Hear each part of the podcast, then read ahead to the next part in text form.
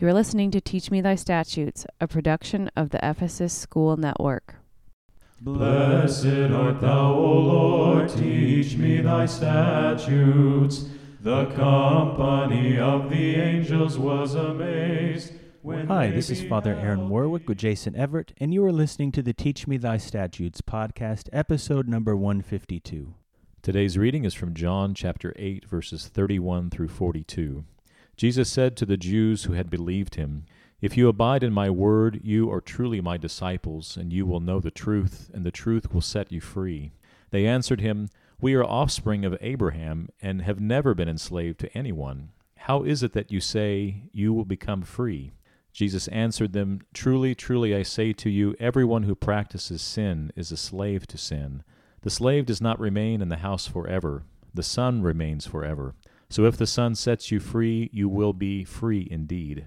I know that you are offspring of Abraham, yet you seek to kill me because my word finds no place in you. I speak of what I have seen with my father, and you do what you have heard from your father. They answered him, Abraham is our father. Jesus said to them, If you were Abraham's children, you would be doing the works Abraham did. But now you seek to kill me, a man who has told you the truth that I heard from God. This is not what Abraham did. You are doing the works your father did. They said to him, We were not born of sexual immorality. We have one Father, even God. Jesus said to them, If God were your Father, you would love me, for I came from God, and I am here. I came not of my own accord, but he sent me. Early in today's reading, in verse 33, we read, quote, We are offspring of Abraham and have never been enslaved to anyone, end quote. And this is the response of the Jews to Jesus when he tells them that the truth will set them free. But we know they, like us today, are slaves to sin, so we often go about our lives without recognizing that we too often find ourselves enslaved to sin. So, Father, would you comment on this passage in its context? Yeah, let me begin by saying we can see from a passage like this why Jesus was despised by his enemies, those who were self righteous, because he's really poking them in the eye, so to speak, in, in discussions like this. So Jesus is really coming after them. And I think what's so hard for this crowd is two things. First of all, most of the religious Jews were not used to being challenged on their spirituality. Okay, everyone looked at them as being extremely pious. So Jesus calling them out on their self righteousness has got to be a hard pill to swallow. But in addition to that, notice how today's passage begins. It says, Jesus said to the Jews who had believed him. So he's speaking to people who had been with him up until this point, meaning this is even harder for them to hear. That's an interesting observation the fact that Jesus is challenging those who had believed in him up to that point. Why is it that he's challenging them and not the others? Well, yeah, great question. And it, really gets to the heart of what I try to tell people about our preaching and teaching. You see, Jesus specifically, and the Bible more broadly, is challenging the insider. We often see the exact opposite today with Christians preaching against and condemning the outsiders, those who are not Christians.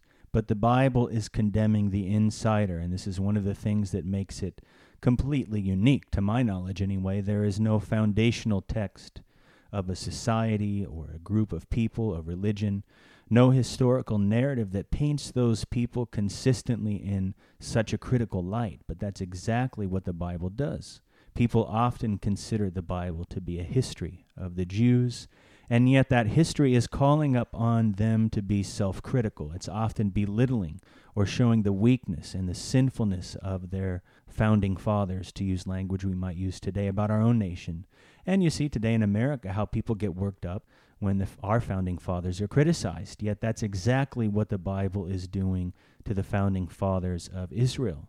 And Jesus picks up on that Old Testament tradition and continues it in his preaching. He realizes that we're only able to impact those outside the community if we are self critical of our own community, which means not that we are just critical, but that we are willing to confront our deficiencies and get our own house in order. How can we as the church hope to heal and save others if we ourselves are not being healed and saved ourselves? Father, could you talk a little bit more about how Jesus goes about this and what he is uh, emphasizing to correct even those who had believed in him up to this point? Yeah, I think this is a really important distinction, one that we've talked about in the past, but I believe always deserves close attention. Uh, note what Jesus said at the opening of today's passage If you abide in my word, you are truly my disciples, and you will know the truth, and the truth will set you free. This concept, this idea of abiding, is extremely important to what Jesus, and again, all of Scripture, is teaching us. And why is that?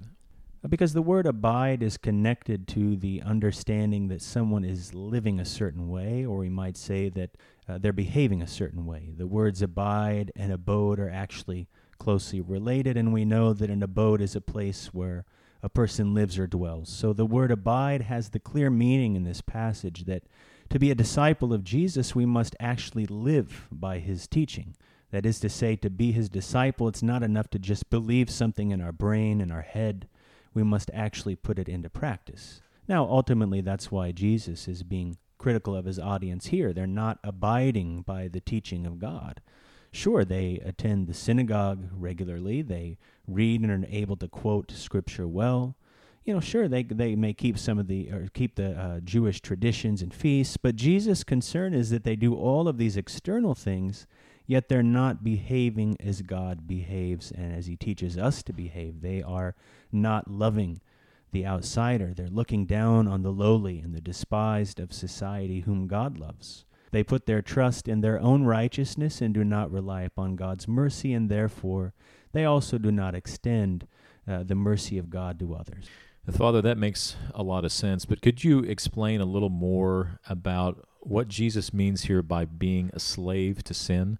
Sure. I think there are a couple of different things that could be meant here depending on the situation. On the one hand, some people are enslaved to sin in the sense that they cannot seem to stop themselves from sinning. St. Paul, of course, has that classic passage in Romans about how he wills to do certain things, but he finds himself not doing those things, but rather falling into sin. But I don't think that fully captures what it means to be a slave to sin. And so, what else does it mean? I think being a slave to sin means more than uh, just you happen to fall into certain sins. I think being a slave to sin means you let sin dominate your life. Now, what I mean by that is not so much that it it simply dominates your behavior. What I mean is that after sinning, that sin continues to dominate your thoughts and your understanding of yourself. So you see, if, if you feel shame and guilt after you sin, then I think this indicates you're still, at least to some degree, a slave to sin. You're letting that sin continue to dominate your life even after it's past. On the other hand, if after sinning you immediately recognize your mistake or your mistakes, and you ask for God's mercy and you repent of that sin, and you do not beat yourself up over it because you recognize that you're a humble sinner and imperfect, then you are no longer a slave to sin. Yes, you're still a sinner, but you are not enslaved to it. It does not dominate your conscience. Moreover, once you get to that point of not relying on your own righteousness, then you're much, much more merciful to others. You realize that you have been saved by God's grace and not at all by your own works, and so you're compassionate and understanding of others and of their weaknesses, and you're quick to forgive, quick to show mercy and compassion. That's a very helpful explanation, Father. Thank you for that. And moving on to a, a, slightly different topic, could you explain the significance of Abraham being referenced in this passage by both uh, those Jews that were following Jesus and also by Jesus himself. I think it makes sense that the Jews mentioned Abraham as their father. Uh, so I don't know that you need to explain that, but but what does Jesus mean when he says, "If you were Abraham's children, you would be doing the works Abraham did"? Yeah, again, great question that actually ties back into what we've been discussing and really isn't so much a new topic as you might think. Jesus here is referencing Abraham because Abraham is an example of repentance and learning to trust in God instead of his own righteousness. Uh, how so, Father? Well, remember, Abraham had been promised a son in his old age back in the book of Genesis, but his wife Sarah was also old and barren. So God promised him a son through Sarah. Uh, Abraham didn't believe God, so he and Sarah took matters into their own hands instead of trusting in God to provide as he said he would, and thus Abraham has a son with Hagar uh, and and so that he would have an heir. So with the uh, slave of Sarah.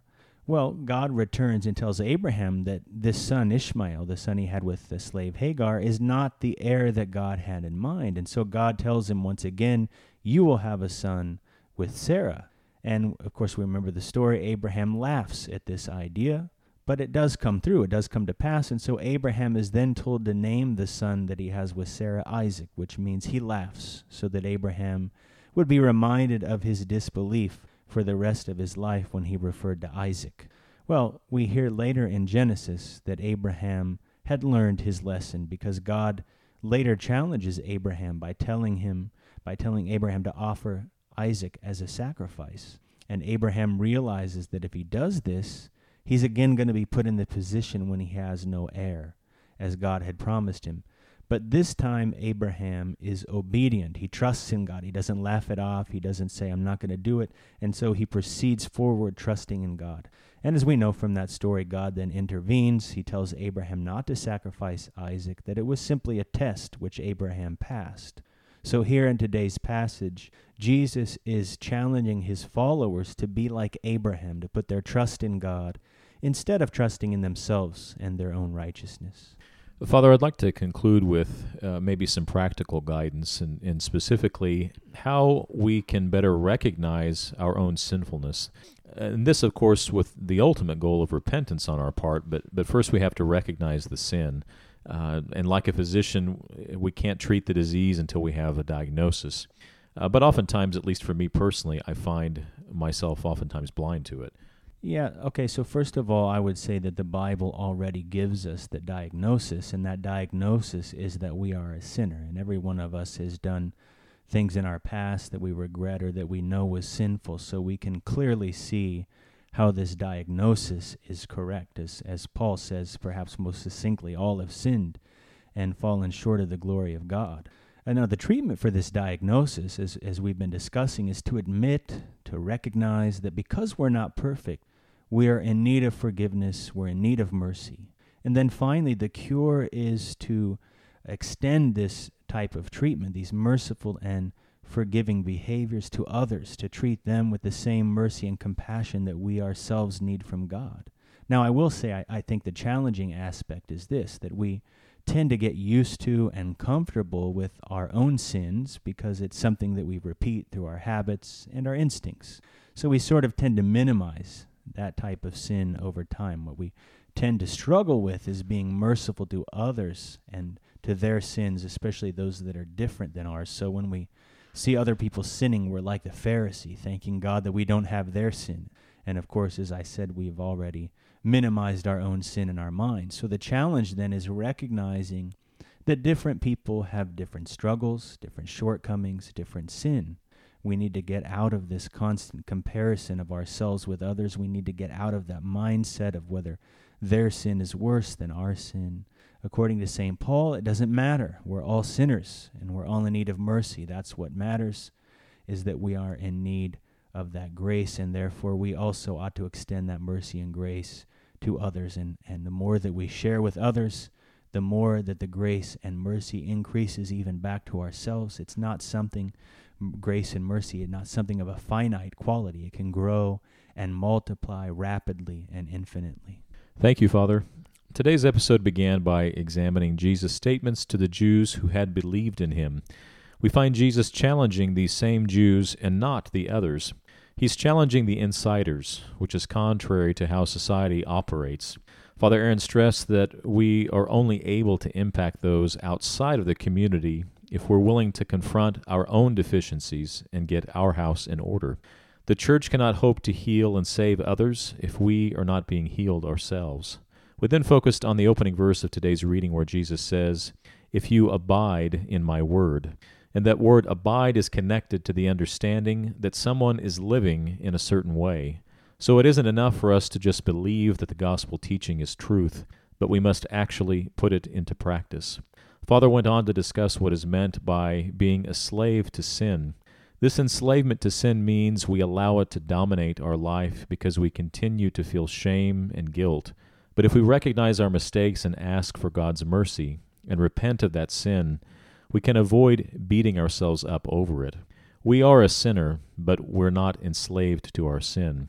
And if we can get to the point where we no longer rely on our own righteousness, we will find ourselves much more merciful to others. We become more compassionate of others' weaknesses and are quick to forgive and show mercy. And just as Abraham is an example of repentance and learning to trust God, we too can learn to put aside our own righteousness and demonstrate our trust in God by abiding in His Word. Thank you for listening to Teach Me Thy Statutes. We hope you tune in next week for a new episode. Alleluia, Alleluia, glory to thee, O God. Alleluia, Alleluia, Alleluia, glory to thee, O God. O our God and our hope, glory to thee.